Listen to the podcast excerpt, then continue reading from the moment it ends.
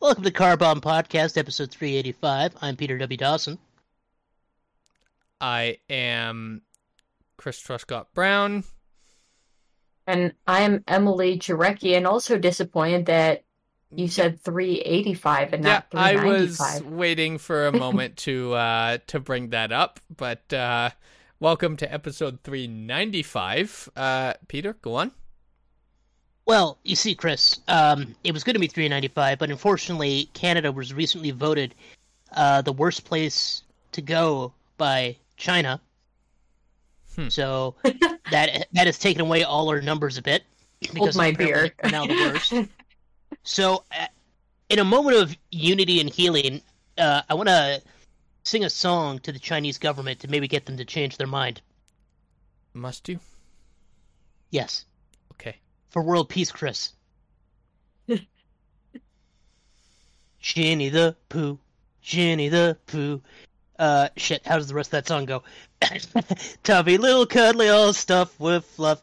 He's Ginny the Pooh, Ginny the Pooh, willy nilly silly old bear.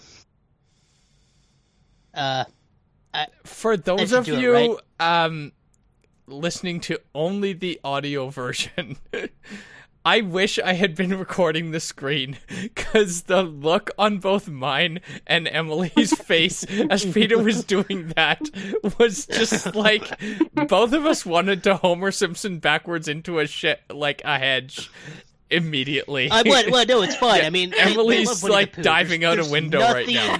There's nothing bad that will happen because I've referenced China, specifically the government, and Winnie the Pooh together, right? That won't. Oh, sorry, Shinny the Pooh. That won't. Uh, that won't uh, further impact relations, will it? Emily, please help us. Theme song. Three, two, one, zero. Instant flashback, shot of glass. Stand by, drive like piece of ground. Two, one, back universal being. Aerial great shoot, shine of cover. Car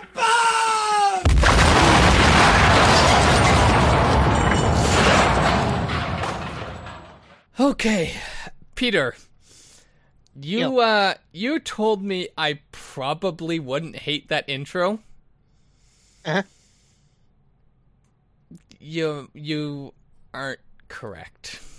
I second that. Well, I mean, Chris, I'm just glad you um, you finally finished your auditing session. Yeah, uh that's another thing I what didn't did even- you irradiate?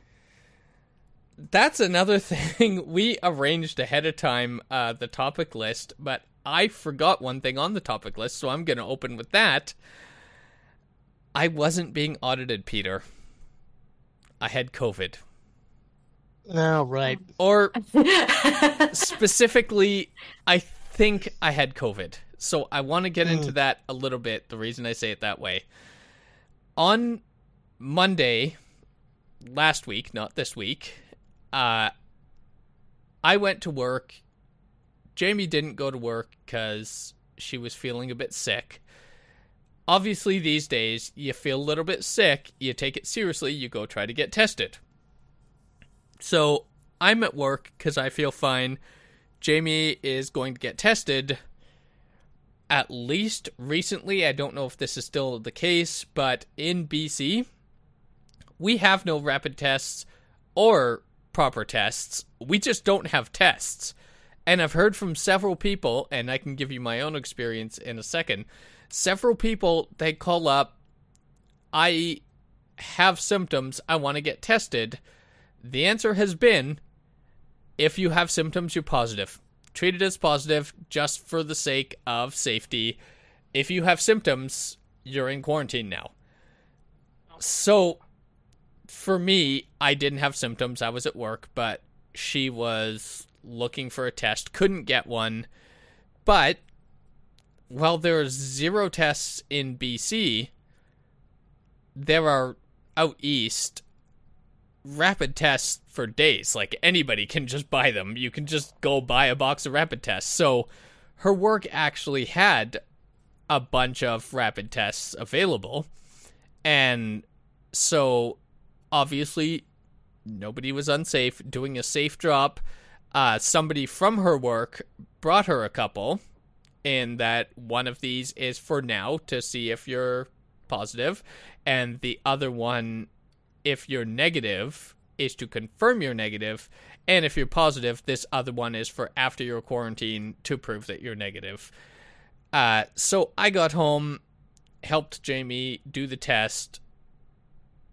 She's positive. Okay. So I text various work people and be like, "Hey, I I feel well, guess what? I feel fine, but my wife just tested positive. It was a rapid Mhm. test, not a PCR test, but still, she tested positive. So I need to get tested tomorrow, and I can't come to work. So this was on a Monday after work. So Tuesday morning, I'm calling around trying to find a test. I get told a variation of basically the same thing. Mine isn't you have symptoms, you're positive. It's you have been in contact with someone positive, you're, You're now positive. positive and quarantined. So I spent the week in quarantine. I did get sick, but I was never tested. I can't say for sure I had it, but I was in proximity with somebody that did test positive and I got sick. So I probably had it. The story I was going to tell last week was basically up to this point the same story in that I had the lamest COVID ever cuz I got little bit of sniffles, little bit of sore throat, uh, but that's it. And like I'm only quarantining because I of my proximity. Then on the Thursday, as the day's going on, I start to feel super shitty and worse and worse and worse. And I am by the time you guys are recording the episode and I really appreciate it. At that point I am so fucking sick. Like I'm coughing my lungs out, my nose won't stop pouring. I have an excruciating headache and I don't even think that's a COVID symptoms. I think that's just I was coughing No, that is so a much. COVID symptom. I was coughing so much, it was giving me a migraine. I also realize, in hindsight, I was sick the whole time. It was just, I was waiting for more obvious symptoms.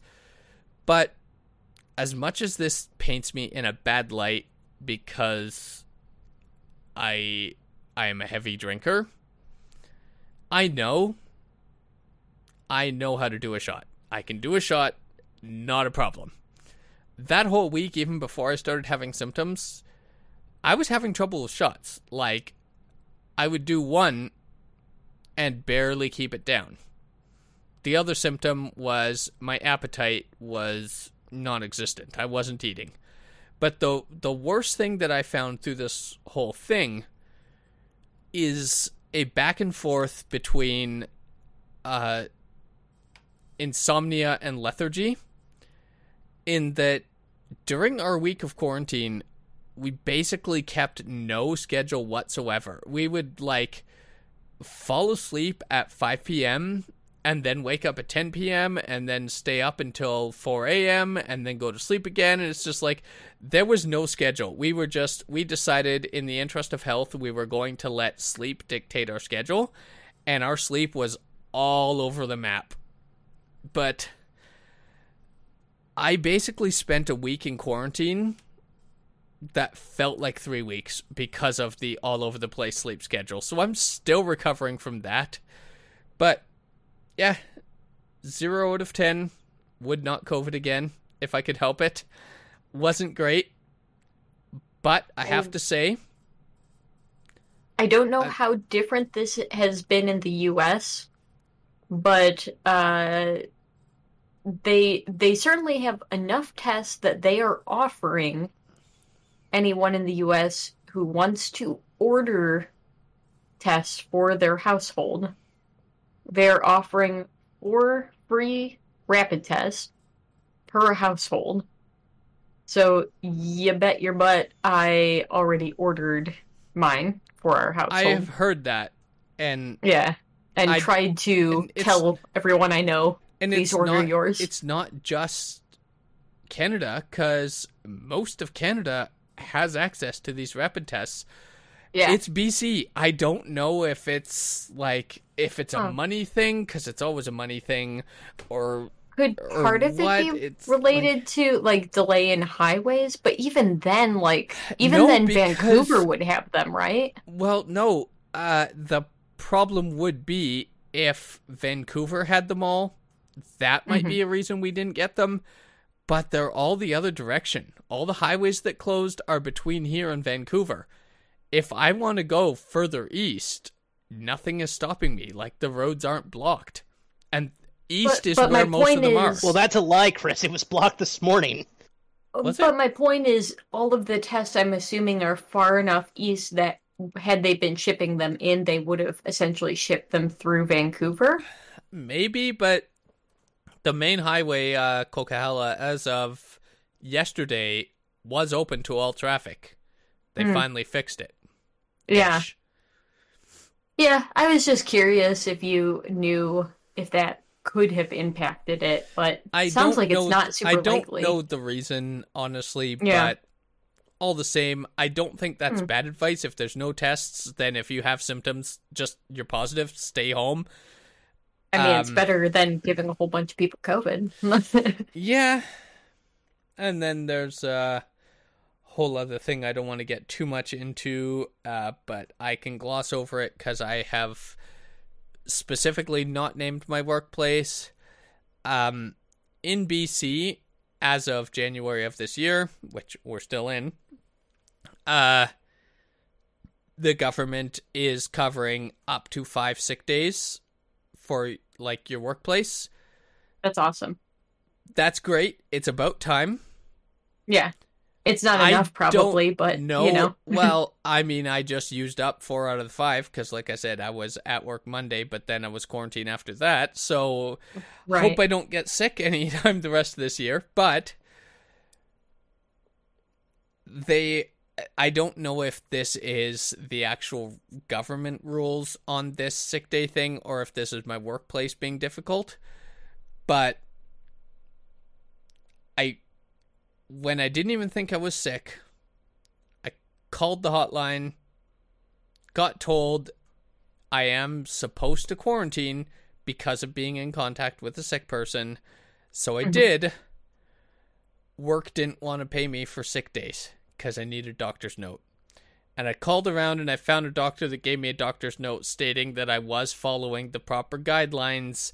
And so I was exempt from work with an official signed doctor's note for these dates because they agreed I was doing the correct thing. But it's like, is that seriously That's- a fight I mm. needed to have? Like, that it's feels just, very dumb. it- it just.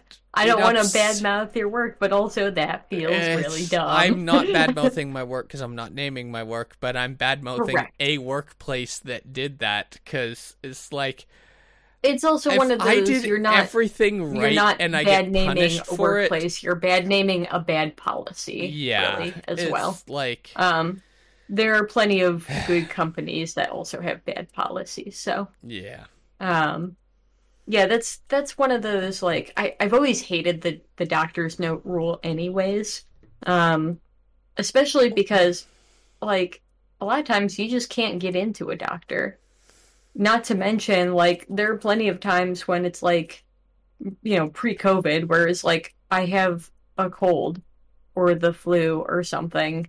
Like, what I need to do is lay in bed and drink lots of water. hmm I what I don't need to do is like try to haul myself out of the house somewhere for someone to go, "Yup, you have a cold or the flu.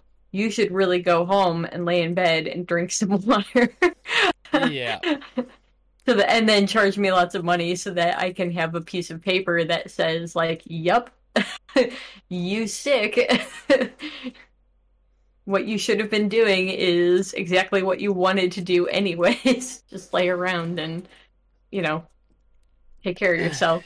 yeah. And in Um, the end, like I called the hotline and they agreed that I did all the right things because there again, this is the our COVID resource in BC.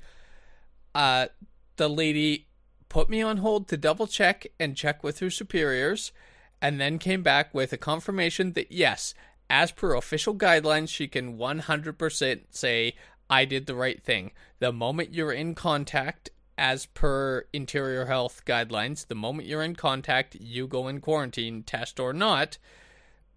But she couldn't do any kind of note. She she could just confirm that yes, I did the right thing, the thing that our current interior health is our governing medical body here in Kelowna.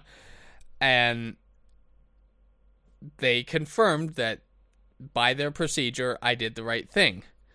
Eventually, I got a hold of a doctor in a walk in clinic that was willing to help me. But once I found that doctor, the conversation was like, I tried to explain it, and he basically cut me short. Yeah, you were in quarantine for COVID. Uh, what days were you off? This day to this day? Cool. Where do you want me to send the letter? And like once I actually awesome. found the right doctor, it was just Because here like, in the U.S., there is no way a doctor would write you a note. I, But- I don't know that it. I don't know if they actually would have changed anything for COVID, but uh, like in the U.S., I feel like no doctor would ever write you a No, sick they're note gonna want two hundred fifty dollars for the uh, the sick note. what Um, was that? They're gonna want two hundred fifty dollars per sick note. Well, here's the thing: the doctors themselves, I don't think, actually care about that. I I should rephrase that. Some doctors will care about that, Mm. but honestly, I think most doctors uh, know that the healthcare system is pretty messed up, yeah, um, and are less worried about whether their money is coming from the patient, the insurance, or the government. Like, Like, yeah. you know. But the actual note that I got, Chris Truscott was not available for work from this date to this date due to com- due to medical reasons. Signed by a doctor. That's it. That piece of paper with I mean, those legally, words that's on all it. they need. now I'm going to get paid for those sick days when I wasn't without that piece of paper. It's just like Yeah. that, know, it's that's silly. so stupid. um, Well, glad you're feeling better. Yeah, absolutely. yeah. I'm, I uh, still have managed not to get COVID whatsoever. I'm on like I'm on a streak. Yep. well done. Yeah. Let's keep the uh, streak going. I, yep. it, I, it's probably some combination of being very careful and, and following guidelines as well as maybe dumb luck as well. Are you sure it's not a um, combination of Pizza Hut and Taco Bell? uh, or A and W and Long John Silver. Who knows? Yeah. Uh, that's a callback to last week, Chris. Yeah, I remember. I did listen to it. I liked that episode. He had to listen to it because we said a lot of things he had to get rid of. That's true. We did. Yeah. Um. Anyway, You're welcome. I know you wanted to be doing that instead of, you know, actually laying in bed and drinking water. Uh. We we did as uh, Emily may have noticed. Uh. Emily is in a shared Minecraft world with Jamie and I. She hasn't been on for a while because she's been busy with other things. Uh, but recently she went on and realized that Jamie and I have basically done nothing but during our quarantine in various states of lucidity and healthfulness. Uh, but at various times of the day, like we were doing Minecraft, like I said, if we wake up at four in the morning and we're just up now, uh, then doing Minecraft. so we've been doing a lot of that. I was gonna say, thanks to them, I have a bee farm. I can like get honey for everyone. Yeah, it's great. Jamie found Nice. some bees and tried to breed the bees and did it wrong, and killed the bees, and so we had to go find more bees and then Oh, more no. other bees to actually successfully breed them. But then we successfully bred bees, and so we brought Emily some bees, and uh, You have to teach me how to uh, breed bees because You gotta I- talk to Jamie. I- I have no idea. Okay, I will have to ask Jamie because I want to make an insane amount of bees around my house, Anyway, like like frame rate killing level of bees. uh, we've done that with chickens in another world. Uh, it can get bad. We crashed the game with the amount of chickens. Anyway, um, there was another thing that I don't have a good segue, so I'm just gonna jump. No, no, into it. Chris, we do. Oh, what you got? Speaking, speaking, speaking of sick people, Yes. So, speaking of sick people, yep, uh, Joss Whedon. Joss Whedon's a piece of shit. Holy shit. Okay, you know how it's like the end of a show and it's like, boy, I learned something today? And then like Family Guy did the joke, it's like, I learned nothing. Joss Yep. Whedon's even worse than that. He Any lessons he took from everything that's gone on with him seem to have been the worst kind of lesson. so uh, specifically during his reshoots on the terrible theatrical release of Justice League, uh, Ray Fisher. Still better than the theatrical cut of Batman v Superman. Yep. Well, no, actually, I'm just saying. I don't think so. Both were bad. I think Uh, it was better. I actually saw the Snyder Cut first. I refused to watch Justice League until I saw Snyder Cut.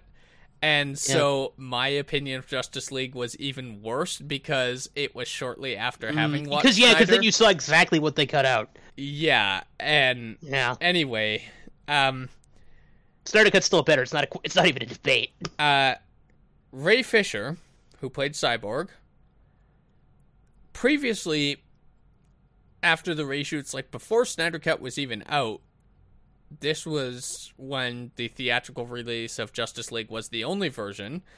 Uh, Ray Fisher alleged that Whedon's behavior during the making of Justice League was gross, abusive, unprofessional, and completely unacceptable. Uh, anything from like making fun of him for his race, which, excuse me, go fuck yourself if you still have a problem with someone that's skin is a different color. I have no time for you. There's no justification. You're a piece of shit if you have a problem with someone's skin color, whatever it may be. Anyway, um, Joss Whedon recently responded to that, which, how many years later is this? Yeah, it's been uh, so many years now. Uh, I mean, look up theatrical release of Justice League. I don't care to right now, but Wasn't that uh, 2019 as well? I think something like that. But just now, Joss Whedon right. is responding to that. No, 2017. Holy crap! Whew, Jesus, boy. what? So Well, you because know, they rushed it in a- out to beat Endgame, right? Yeah, in a very Ah. timely response, Joss Whedon is now talking about Ray Fisher being a malevolent force because No, no, a bad actor in all senses of the word. yes, Fuck a you. malevolent force because this is just a bad actor and he was ashamed of his performance on there and so he just made some stuff up to try to take away from his bad performance. This is a bad actor on all fronts uh just trying to defend a bad movie. Even worse. Uh I'm trying to find a quote, not just hearsay. Oh, he's Um, one of the nicer producers in Hollywood. He fucking nice guyed it. I'm a nice guy. Milady. So- I mean, Tipping that fedora. unfortunately, the word that comes to mind is a word that would be detrimental under the circumstances because it's just giving him more ammo. God damn. Yep. yeah. You know, Yeah. You know the old joke where you say you call somebody a thing and then you say no, I take it back. That thing is useful. What, what, That, a, that's where my yeah. mind goes when I think of when I think of, yeah. what a great uh argument though is just like my actions are fine because I'm not the worst one out there. I'm actually pretty good comparatively. like that's not okay. Like that doesn't make you So- better. And it's also Gal, Gal uh, Gadot, Look, ha- I'm sure it- there's a lot of disgusting shit out there, but also like is it th- it's probably not completely Gadot true or either. Godot? I think it's Gadot, right? Hmm? It's Gal it is Gadot. Yeah. Gadot. Yeah, okay. Um, Gal Gal Gadot. uh, Gal Gadot. That's what I wasn't sure about if it was Gadot or Godot, but I think it's I've Gadot. always heard. Oh, it, it is. but- It's good. It's Godot. Godot. Okay. Yeah, because Um, it's not Godot. It's not the French one, right? This is the problem. No, Gadot, because she's Israeli, but G U H D O W T. okay. Um. So anyway, she wasn't doing something that he wanted for whatever reason, and so he threatened her career. Like he's just g- typical masculine Hollywood bullshit happens all the time. Unfortunately, we cannot pretend he's the only one that does it, but the threat of "I'll ruin your career. You're never going to work in this town again," which unfortunately is actually leverage that a lot of male figures in Hollywood have over female figures, but also just powerful people over non powerful people. Unfortunately, she has enough weight behind her uh, that she wasn't going to take that, and people are on her side. But he threatened her. So, Joss Whedon's response, again, from allegations in 2017, now he's responding, oh, she misunderstood. Because he doesn't threaten people, because who does that? He just used overly flowery, flowery language, and she misunderstood because English isn't her first language. And it's just like, fucking what? She speaks English Just, ca- fluently. just casual bigotry. She Yeah, right. Yeah. she has a bit of an accent, but like who doesn't? Every single one of us has an accent from mm-hmm. where we're from. Not that it's a problem, but like each one of the three of us has a different accent or a slight different accent's not even the right word, but a slightly different intonation on our speech cuz we're different people, but like she's not she's it's not broken English. She understands English Right. perfectly. Um like I can't believe these are like you know what his best move would have been at this point cuz again that was 2017 shut the fuck up and never bring up these allegations again. But uh, like choosing those defenses against these allegations is like I I know he's an idiot, Okay, here's the quote. I asshole? found it. but I wonder if he's mentally ill. Like this is really dumb. Uh, yeah, I, I found the exact quote I think you were looking for if you need it, which is I don't threaten people. Who does that? English is not her first language, and I tend to be annoyingly flowery in my speech. Do you have her counter quote to that? Because she's Uh, actually responded to that. I think she says something like, "I speak English just fine, asshole." Yeah. I so, was gonna say I, I don't think it's in here. Uh, so apparently the concern arose when Whedon and Godot argued over a scene she wanted cut from the film, and he then jokingly said that if she wanted him to get rid of it, she would have to time to a railroad track and do it over his dead body. Uh, That can be arranged. yep. Challenge accepted. Right, yeah. Extra life stretch goal. Oh, that'll be a real stretch goal. We obviously don't actually intend harm to Joss Whedon. I'm just gonna slip that in just to be safe. no, of course we don't. I'm on the fence. Jesus, Chris. Well, if you fall off, can you land on Joss Whedon? Uh, okay, I want some harm. I don't want to murder him. And having me land on anybody is certain death at these po- at this Just- point. We don't Just know a- how high the fence is. We just know you're on it. Just just a few relatively annoying uh paper cuts at least would would be good. I'm And by like a few, I mean like, you know, 50.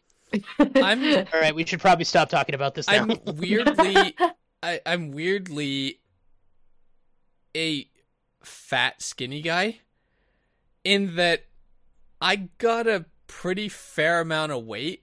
Like I'm bulky in certain sections, but I'm also just really bony.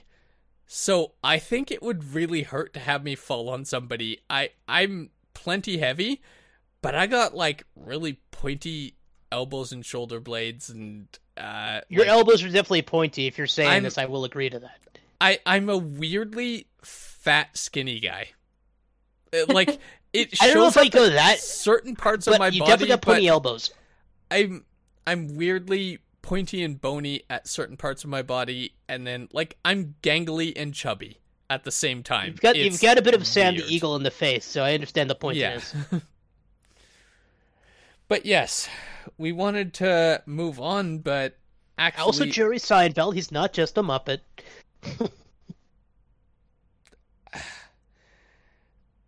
the the other thing I was gonna talk about though Mm. is Speaking of animals, even more depressing. yep. this is why I wanted to. This is going to be it the on. first. I've got two more topics after this one, and they're thankfully a little lighter. Yeah, Our let is up brutally the- pessimistic. Well, Episode title, man. I wanted God. to talk like. Well, that's the thing with the other one because I, I think I, I labeled the third one "Polish that turd." Uh, unfortunately, uh, I've been aware of this previously, but it's a shitty thing that I kind of forgot about, and that's a problem. But I was recently reminded. Are you guys aware of Kiska the orca? Yeah, No. No. No. Okay. I know. Yeah, I'm probably more familiar. Canadian is probably one of the reasons I'm familiar. Do you want to edu- Yeah. educate Emily? Yeah, I'm just finding some bullet points and not. Oh, educating whole- Emily. That should be like a segment. Sorry, now I'm just trying to. I, No, I'm she's like desperately the trying not to talk one about of this, all of us. the- Um, so Kiska the orca was captured in 1979 as a young orca. She was about three years old, so she's currently about 45. But she was ca- captured at the same time as Keiko. Keiko the orca is the Mm. star of Free Willy. So both of them were captured in '79 and transferred Sorry, to Marineland. quick, quick, quick segue. Because again, I'm trying. I got. I gotta. This is about Keiko. My niece, when she was five or six years old, she called Free Willy Two, Free Willy Keiko Two with fire. Because it ends with the ocean being on fire because of fuel. I don't remember Free Willy 2. I don't remember if that's still Keiko in that role, but I know in the first Free is. Willy it's Keiko. But anyway, after starring in Free Willy, Keiko was rehabilitated and moved to his home waters in Iceland by the International Marine Mammal Project. Which was all well and good, so except that's that all well and good that um, Kiska was still at Marineland, and she's given birth to five calves, all of them that died an early death.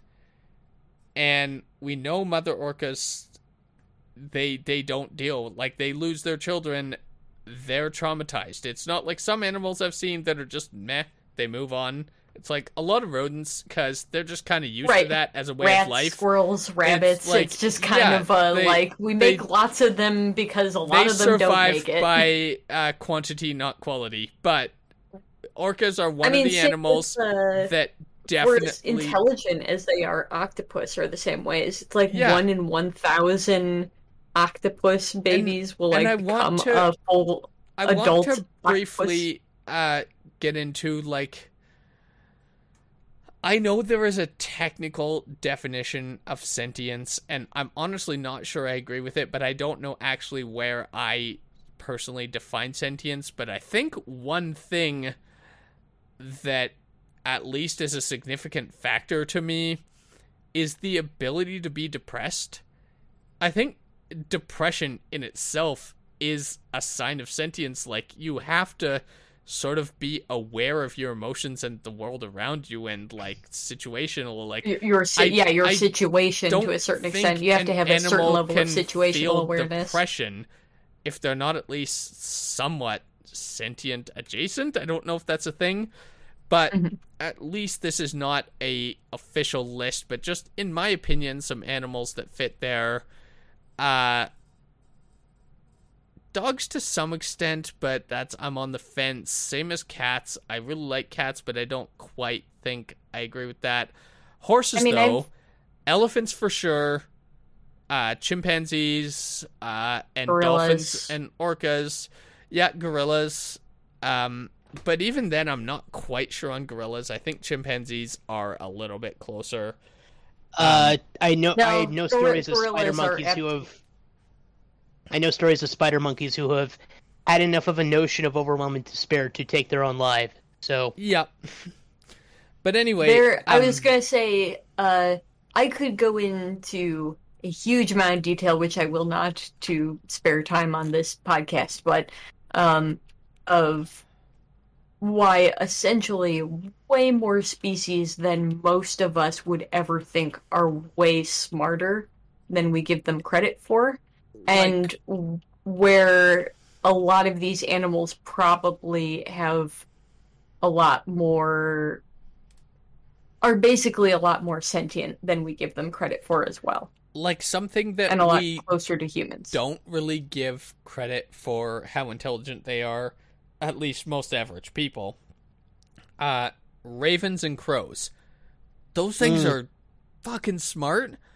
Birds but in general, I also, think. I don't think I consider them sentient. I consider them intelligent, or at least clever, not intelligent.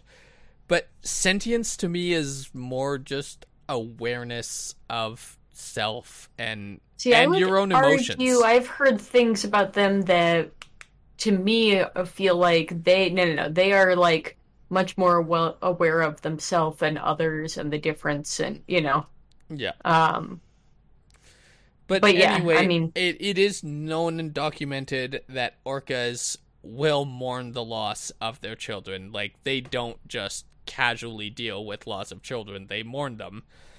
And Right. Kiska had, at various points, she'd given birth to five calves. All of them died an early death. So she's been pretty miserable about that.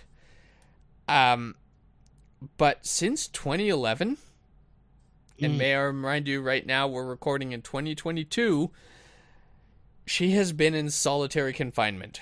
There's been nothing in her enclosure with her since then. It's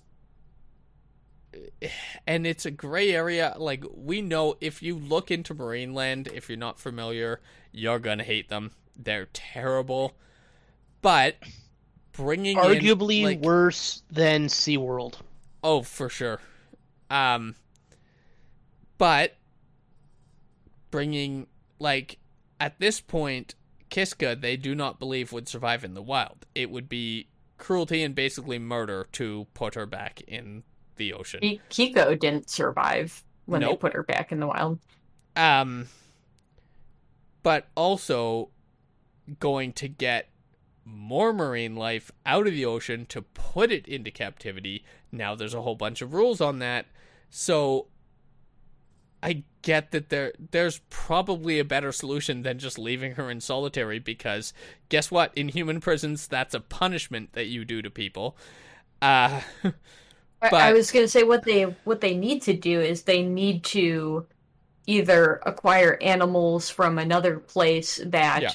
can keep company, or they need to send their animal to go live at a facility with other animals that it can interact with instead of most getting other new animals from the ocean or whatever. yeah, so most other captive orcas, uh, like at SeaWorld, for example, sure. most of them have companions. Not necessarily other orcas, Right. but dolphins or something else. Other porpoises of uh, but some type, Kiska probably. is still just alone in her tank, and she's been isolated for over 10 years. And they're very social animals. So she she just flops and floats on the surface for hours at a time, which is not normal behavior. Uh, that is called logging, and that is something cap or only seen in captivity. Wild orcas will never do, and captive ones do that when they're just basically just giving up for short periods of time. I was it's gonna like say it sounds human. like the boredom slash depressive type equivalent of us just like laying on the couch or the bed. Yep. Like like just defeat. Uh, she also conducts thrashing behavior, which is violently moving her head and upper body in the shallow water and alongside the glass window of her tank. She's been doing this for decades. Again, this behavior is never documented in the wild. This is something depressed orcas do in captivity. Her teeth are all in bad shape, most of them worn down to the gums because she's constantly chewing on the concrete or the metal gates in her tank. Like, this is all signs of a depressed, abused animal. And it's. If nothing else, it's certainly signs of severe, severe boredom. I And- mean, like literally animals do that sort of stuff when they have nothing better to do. You could know? you imagine spending 10 years in isolation? I don't think any one of us could do that and come out of that sane and okay. Yeah. It's like it's old boy syndrome. I think it was in that movie 11 years that he was just isolated. At least they gave him a TV. Kiska doesn't even have a Orca TV. Right, yeah. It's somebody reminded me of this today and I'm ashamed that like I didn't really forget that she exists, but she was off my mind for a bit and I don't honestly know the solution and as horrible as it is, I think euthanasia might be the solution at this point. Like she can't go back in captivity and she can't stay alone any longer and I think I, I, would love maybe putting to her out of her mercy uh, like them out at least try to reach out to some sort of a network like the AZA or something, you know, some organization and see if there is another facility that has an animal that would be a good companion and make arrangements for one of those animals to be transferred. or transfer It would be better like, to at least try, Yeah, you know. it's Um, just I don't have the solution, but I think this is just terrible and unfortunately there are like petitions all over the place to uh, free her and put her in the wild. At least right now, that's Which- not viable. She can't survive Yeah. anymore. Uh, like that would be certain death. But Yeah. she deserves a better life than what she has, or at least putting her out of her misery. But Uh, unfortunately, a lot of animal activists don't always know what's actually good. You know, a lot of people assume that like setting them free would be helpful, but she probably would have been you great know. never being put in captivity. or, right, But once that's Um, done, the toothpaste is out of the tube. like you Right, can't yeah, just yeah. throw her back in good the luck ocean. putting it back in. exactly. Um, yeah, I you know it's it's sort of like the uh you know when I when I did my lab animal course Yeah. uh, when I was going through the vet tech program, uh, they talked about the fact of you know uh why if you go to a laboratory if you ever work there where they have research animals why they have all these weird artificial lights you know to simulate sunlight instead of having windows And it's because you have so many animal activists who will smash windows and try to free all the animals and set the facilities on fire Yeah. that they literally have to make them compounds and it's actually made it worse for the animals um, because now of course we can't have natural sunlight which is the better option of the two Mhm. of course you know we've tried to put simulated sunlight that are on timers and things like that to uh, you know keep the animals as normal and healthy as possible. Uh, but you know things are modified. Um, and it's one of those situations where that may be an occurrence of it actually being more harmful you know? Yeah. So it's it's kind of one of those it goes both ways. Uh, I'm not saying that all research is good or okay, or that bad things have never been done. Um, and you're certainly welcome to your own opinion about what you think is okay. But uh, you know, Yeah. it's certainly not good to make it worse for all the other animals. But I do have to ask before I buy this lipstick. Did it look good on that rabbit? That's right. I need to know. Absolutely. Yeah, yeah. Um, Anyway, I, I, there was a, a t-shirt company for a while that said uh that put on their tags this uh this t-shirt was tested on animals and then it says underneath it didn't fit and i was like all right touche this isn't exactly the same thing because this was just a special effect, not cruelty. But I'm reminded of a poster I had that had, like, I had this, but also it's because it was free. Because they would hang it in doctors' offices and stuff, and it just had various Yes. animals smoking cigarettes. we had one You of had those that, in you? my school Yeah, that exact one and when i saw the picture i was like it looks just as stupid as memories. you do it. Like of sitting in the Or, nurse's office Sorry, uh, just as stupid as when you do it. Uh, but I loved that one. It just all the different animals with a cigarette in their mouth or beak or Yeah. muzzle or whatever have you. I don't know why I just thought of that, but anyway, yeah i uh since I've depressed the hell out of the first three quarters of this episode, Chris. Peter, Let me save you. please. Let me polish that turd.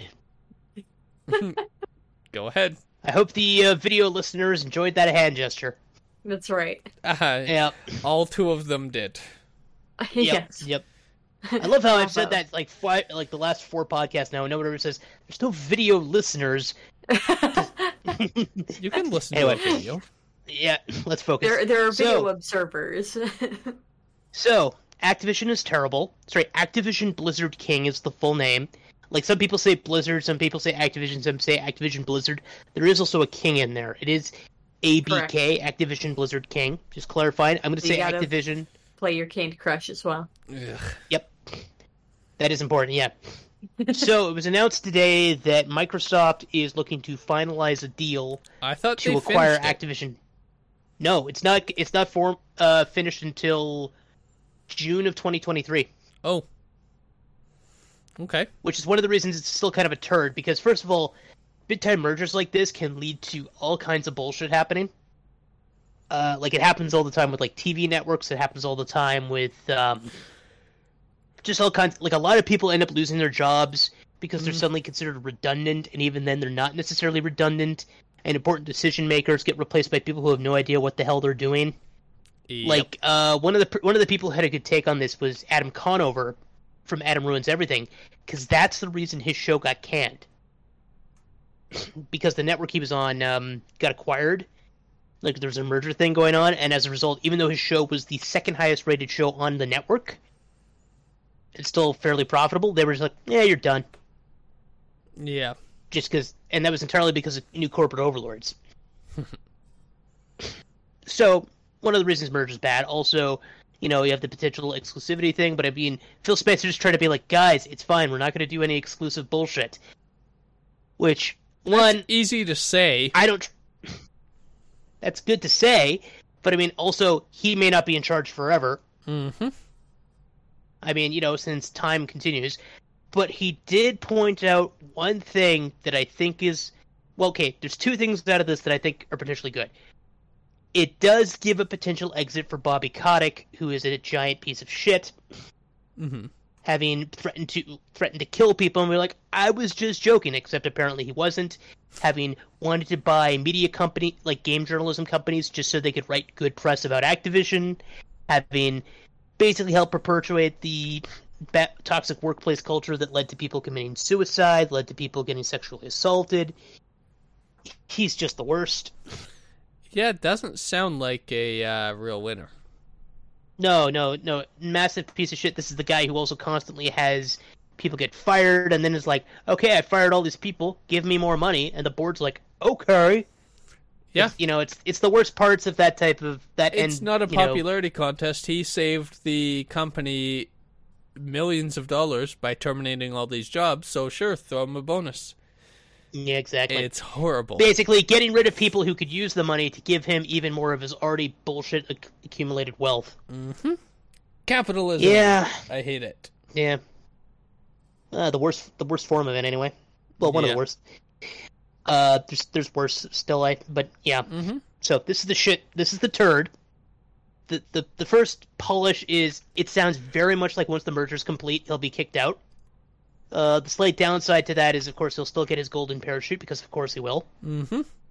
Like if they fire him with cause, he still gets paid two hundred fifty thousand dollars. Mm-hmm. Um, also, yeah, yeah, Emily's uh, missing for some reason. I don't know if that uh huh is just because you're sad or you're noticing and wondering what's going on with Emily. No, Emily will be right back. We didn't have to call attention to it. I did. See, she's back. Yeah. It was necessary to call attention to it. Okay.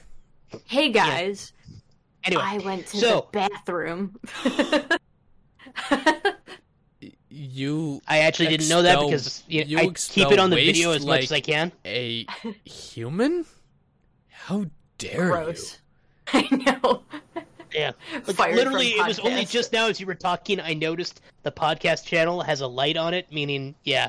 Anyway, so the good news here is, and this might actually interest you, Chris. I don't know how much this is going to mean for you, Emily. Actually, no, this will mean something for you.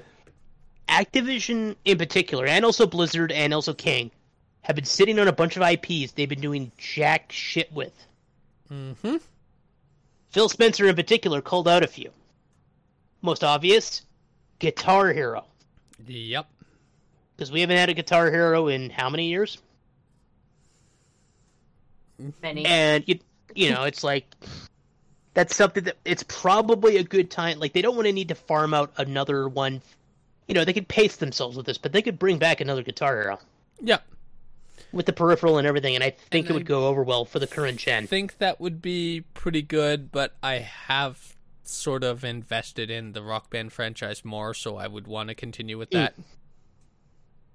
But if another Rock Band doesn't come out for a while, I mean, I'm just saying. I like that the peripherals are cross compatible, and if they come out with a whole new set of instruments, I'd probably get those and then use them with Rock Band. Mm, that's fair. So, but yeah, that is potentially a thing that they're doing. They also mentioned two interesting franchises, franchises I have not heard their names uttered in some time, and I got to admit, if they do something with them and it's half decent, I'll be happy. Chris, Emily too. Do you remember Quake? Not what I thought you were going to be excited about. Uh, I remember There's it another one I'm going to get to. doesn't. That's the one I, I hope you're going to mention I'm- that I'm I'm pretty like- excited about. I'm like vaguely aware of it. I remember So Quake, Quake- uh, but I was never an FPS guy. I know it was revolutionary, but I'm uh, that doesn't excite me. here's the thing about Quake. It was very much not like it, it was one of the FPSs in the in the time where FPSs were called Doom clones, Mhm. right? Because it's like, and so it's one of the big three of that era. There's probably others I could say, but I consider the big three to be Quake, Doom, and Wolfenstein. Mhm. So two of those have been getting games recently, and they've been trying to do interesting stuff with them. Now Quake had basically, from what I recall, no story even less than the other two. Because like Of- Wolfenstein probably Of the three that you mentioned, Quake was kind of the first like multiplayer online like Mm. uh, as we understand FPS online games that like there's Yeah. throw, throw a rock hit one right now. oh dude, Quake was one of the first popular online multiplayer FPS games. like back in the early 2000s in the computer lab, whenever we finished our assignments early, we were allowed to play games. So we would just install Quake because it only took like five seconds to install, and then just play LAN multiplayer. Yeah. This is like 2001. I mean, so obviously it's already out of date because I mean this is 2001, the same year Halo came out. But you know, it was it was all good fun, and in particular, um, the other one that they acquired. But like the the big thing with Quake would be they would have to figure out how to ha- do the lack of narrative thing because one of the things that made Quake stand out was just you know you had multiplayer, the graphics were cutting edge. It was like Doom but better, but it had less of a plot. See, Quake was designed as multiplayer. There isn't really Mm-hmm. any single player campaign. It was just multiplayer, and it was There is some revolutionary single player in one of them, the I believe. time. I don't know how you make Quake stand out from the crowd now. Like, what can they do different enough that, like, every game that has even somewhat of a shooting element to it has an online multiplayer component, and then there's, uh, while there are single player narratives to them, you've got like your various Call of Duties and stuff like that that are really designed for just online. I don't know what Quake can do to stand out now. It was revolutionary, but it's old news at this point. Chris, here's the thing. Mhm. I can't wait to find out what they do. Even if it's shit, at least they tried. Yeah, Yep. it'll be interesting a- as like one of the pioneers of the genre as we understand it now. Mhm. What they Let's do see if there's some life they're- in that old horse. Yeah, exactly. But the other one, the one I Yes, hope the one you're you and I are probably super hyped about. I'm so excited if Emily. you're talking about what I think you're talking about. Emily, are you familiar with Hexen? Is that not it, Chris? Uh, Um, nope. really? Oh god damn it. Okay, so Hexen hmm was one of the first of its kind first person fantasy RPGs, but done in like a Doom style. Okay. So like you had stuff like dragon claws that could shoot magical spells, oh. as well as maces and like other shit like that. And it was it, so it was like kind of a Doom style game, but like in a Okay. magical subgenre. And like Hmm. so it would be really interesting to see them do an action first person shooter in the modern setting with this fantasy trappings of Hexen. And I think it had a bit more of a plot. But anyway, okay, Yeah. I have apparently disappointed Chris. So Chris, there's probably I'm- another one on the list. No, I am completely wrong. I don't know how I got confused. Oh. I crushed your spirit? Oh my god, I was trying not Hang to. on, I'm seeing if it's one of their subsidiaries.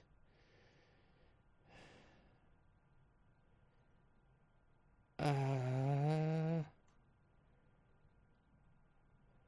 Okay, no, I'm just so dumb.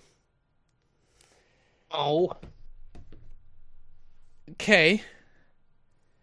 Not Activision. You know who uh, Xbox needs to buy? Ooh. Tecmo. Ah. That'd be good because their their stuff has been shit lately. I, for some reason, and I swear I read it in a list, but obviously either the list was wrong or I'm wrong. Uh-huh. I thought Monster Rancher was Activision. Yeah, it's Tecmo. I would love a new Monster Rancher. And you would have to, because everything's digital, you would have to have the insert the disc mode, but also a analyze this game on the hard drive mode. My, But you know, there was a certain joy back in the day of just grabbing every disc based thing in your house. And it's like it would take it wouldn't take DVDs, uh, but it would take music CDs. It would take games. It would take PC games. It would. It it was. It just randomly generated a monster based on some sort of algorithm it applied to the data on the disc. But I loved Monster Rancher. Just because it reminded me of it. My uh, friend who does a lot of the social media stuff for them will be happy if I uh, remind everyone to go play Slime Rancher 2. So Didn't care for this is what first this is what I want to see happen Really? with. I thought it was it was it was just a fun little you know mess around kind of game. I probably didn't give it enough time or understand it well enough. Sorry, Peter, That's go on. fair. I was I was going to transition because I imagine we're already close to time. How much time would you say we have left, Chris? Uh, however much time your next story is going to take. Let's go with the short one then, because we've already gone kind of long. Emily, I'll tell you the other story some other time. The one I said we, I should tell you sometime. Sounds good. Uh, that's a that's a recent one anyway, and it's a feel good story. But let's let's let's keep it simple because this one's been on the list, and I think I mentioned it back when you asked me for examples, Chris. Mm-hmm. So, wrestling tale time. That time again. I'm gonna tell a short one. This is the tale of RoboCop in WCW. So, uh, WCW, I mentioned this a bit in passing, was owned by Turner Broadcast Networks. Uh, so that's the Turner family, you know, TBS, TNT, CNN, all them. Ted Turner, the billionaire Ted Turner. He basically what happened is he acquired, I want to say, Jim Crockett Promotions. I could be wrong about the original company, and they became World Championship Wrestling in like 1987, 1988, something like that. And this is the company that brought us Ric Flair. This is the pr- company that brought Woo! us Sting. This is the, yep. This is the company that brought us Lex Luger. This is the company that would bring us Vader, and so on. All of whom would, which would work for um, WWF at some point or WWE. So in 1990, WCW had recently lost their head of uh, the company. I forget who it was before him, but it was replaced with Jim Herd. Poor Jim Herd. He got his start in Pizza Hut. And now he's suddenly in charge of a wrestling company. And to top it all off, he just had to fire his booker because he thought he the guy the guy who like sets up all the storylines, you know, books the stories. The booker that's kind of the main term. He had to fire his booker, so he had a new booker. I want to say it was Arn Anderson. Um, not super relevant, but I'm just saying this this is all going on. And Turner comes to them and says, "Hey, RoboCop 2 is coming out this summer. We need you to help promote it." Because that crossover makes perfect sense. apparently. so this led to the inaugural and only Capital Combat. So called because it took place in Washington, D.C. And it was formally billed as Capital Combat The Return of Robocop. So to further set up some storyline that is important for what is about to happen, which is going to be inconsequential, Ric Flair is the champion. The mm-hmm. plan was that Sting was going to beat Ric Flair and become champion. Like Rick had personally promised Sting, "I'm going to make you champion. It's going to be the start of something beautiful." Mm-hmm. Then Sting gets injured and can't wrestle. That's no good. So they're like, "Uh, what do we do? What do we do?" Okay, Lex Luger. He's the United States champion. He's also a good guy. He'll face Ric Flair at Capital Combat.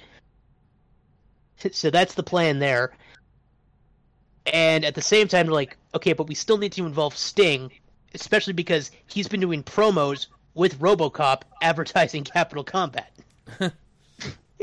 like there would be these ludicrous promos where Sting would say like something, you know, jazzy to inspire the kids, and then RoboCop would be like, "Your move, creep."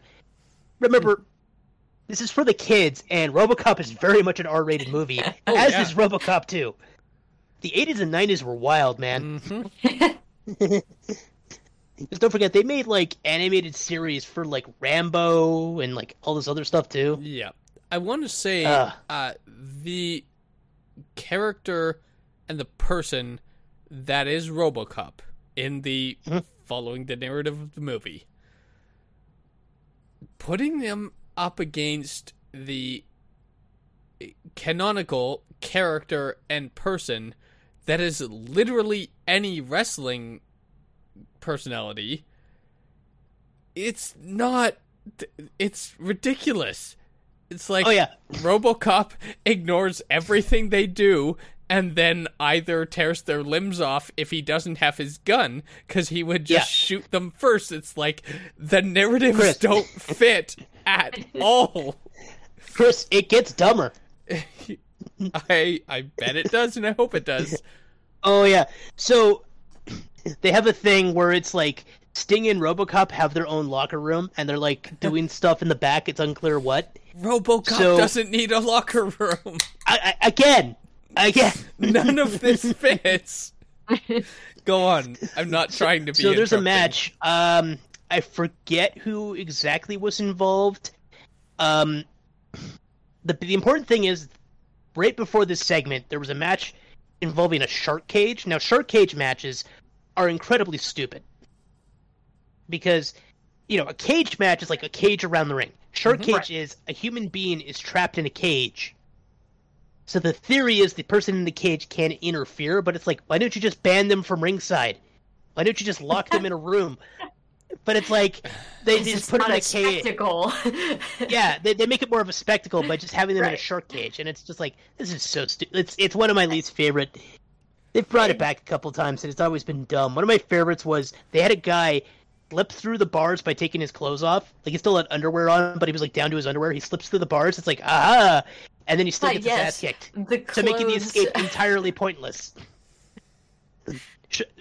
So there was a shirt cage match, and the shirt cage was still at ringside. So now Sting, who remember can't compete, he comes down to the ring just to say hi to the fans because he's like, he's doing the white meat babyface. Like instead of Hulk Hogan, who had the little Hulksters, that's what he called his fans. Mhm. Stinger had the little Stingers. Original. Mm. but Sting had face paint. It's fine.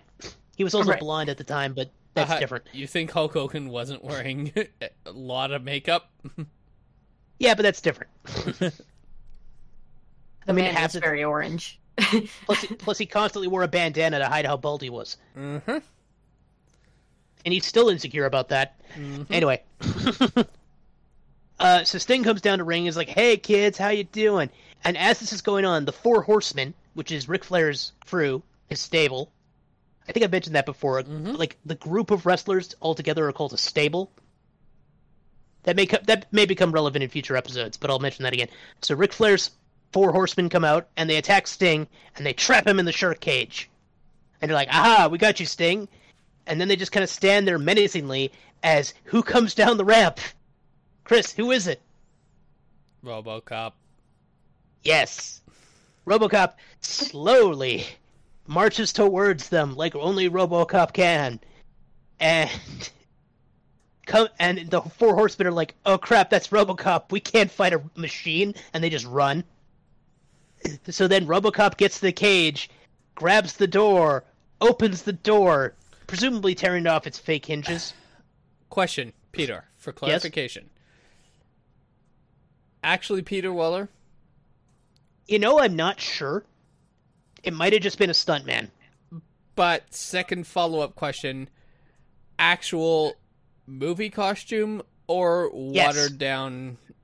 Okay, so Actual like movie costume, which is a screen point. accurate costume. Wow. which is which is Probably which is important. not Peter Weller because the I don't amount think he of talks in the li- the amount of money talks. you have to pay for Peter Weller to do that when it's a nose down role, you can probably pay someone a lot less to do it in a non-speaking role. Yeah. no, because like he talked in the promos, and that was probably Peter Weller. But for the actual like segment that here, might when even like have he's been a combination of stuntman and voiceover because his voiceover rate is probably less than his in-person rate. yeah, but they could have done like the actual video promos on like the set of the movie. Yeah, maybe actually, if he's already Yeah, in costume. like yeah, you know, anyway. like my point is, I'm pretty sure it wasn't Peter Weller doing this stunt. That stunt. So he tears the door off. Sting is free, and then uh, they both walk to the back with part of RoboCop's costume falling off because he, they were warned beforehand if RoboCop did anything physical, his costume would fall apart, and it did.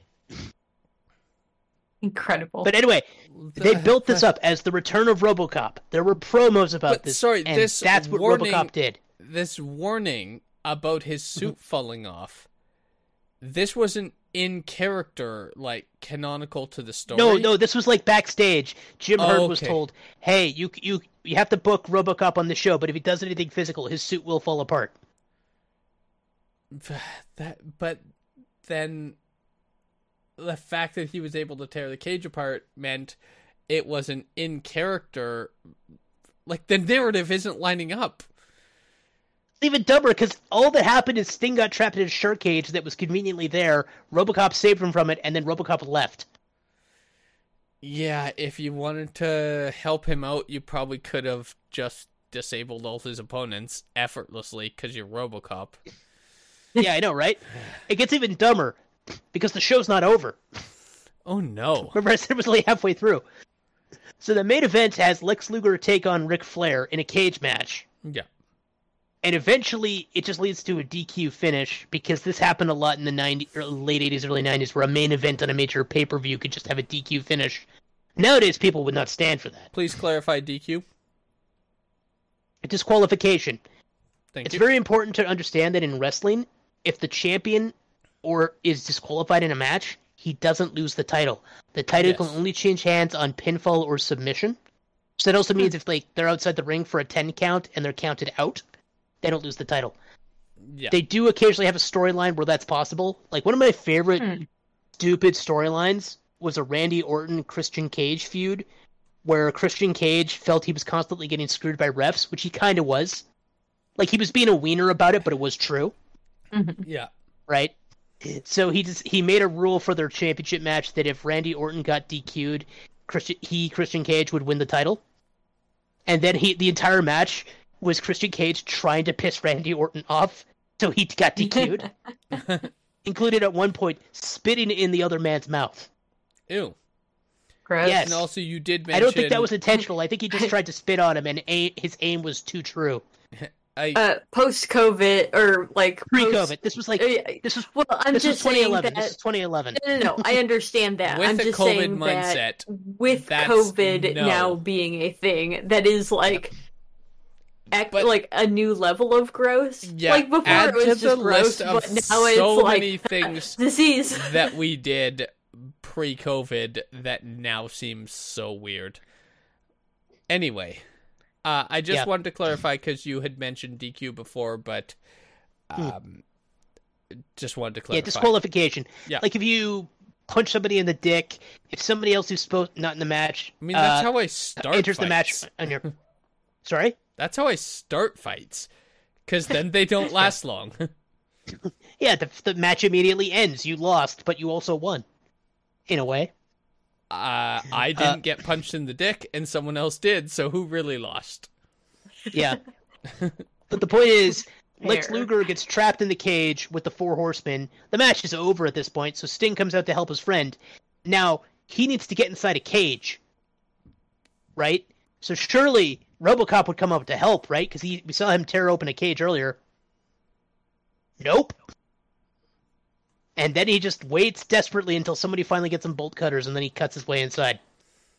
So not only was Robocop That's- useless for the main event, Disappointingly anticlimactic. this is what I'm saying. It wasn't even a good return of Robocop.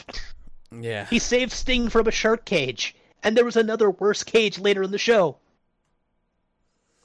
And Robocop was nowhere to be seen. I hate all of that. Mhm.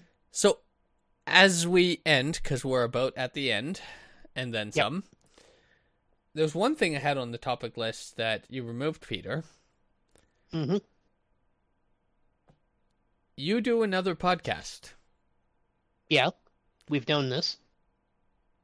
Uh, I don't think I was aware. Okay. I told you before my first episode. I told you when I showed up to do the first Extra Life with you. It's come up I don't Not very often. remember this, but you maybe never once or twice a year. it on this podcast. because So- I consider it gauche to talk about a podcast on another podcast and when No, I'm on both. It's like, I you know what else I do? I want you to talk about your other podcast. Well, it's fine now because they're no longer coming out on the same day. Okay.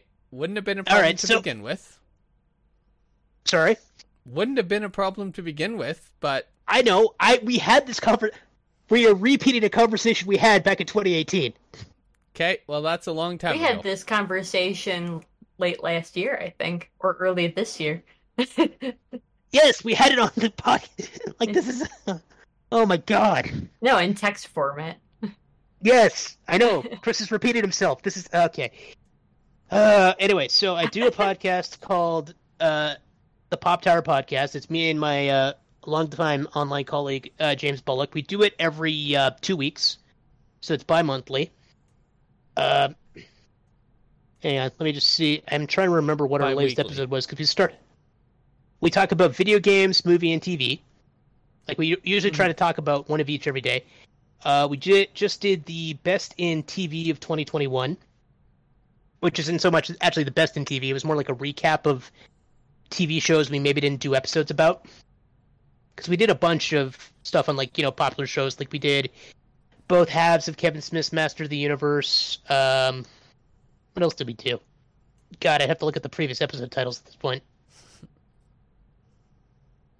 Uh, Cowboy Bebop uh, Arcane, Supergirl, Midnight Mass. You get the idea. Yeah. But we usually try to do some combination of a video game, a movie, and a TV show per episode. Yeah. Nice. And yeah, it's called the Pop Tower Podcast. You can find it on Google Podcasts, Apple Podcasts, Spotify, wherever you get your pods. Nice. Comes out comes out on Fridays. Just There. wanted Are you happy? Yes, I, Yes, I we are, wanted Peter. you I wanted you to promote your other podcast and I didn't want to have to drag it out of you. I thought you were going to rehash the conversation we've had many times before, and you did. If you say so. Yeah. Thanks for sharing. Thank you. Yeah. I mean, this is literally how we were able to give away those uh, Square Enix games on the 2018. Remember that? Yes. Yeah, that's why. We had the whole. Co- oh my god. I, I don't think I've ever seen Never- Peter this mad. Never in a- mind. in the genuinely, podcast. this is probably Never the most I've genuinely been annoyed at Chris, and I'm more just annoyed at his lack of memory. I have a bad memory, but also, uh, uh, t- why are you fighting a chant? Like, uh, I- do you Ugh, do you think I ever Emily, Emily, Emily, when take us people home. Ask me uh, to talk about this podcast? I don't. I think it's uh, time for sleepy times. So, Yes. outro. Three, two, one. Lipstick, trash bag, shatterproof glass, tailpipe tread like grease and chrome. Front bumper, universal bearing, aerial brake shoe, shock absorber. What's the what's the aerial?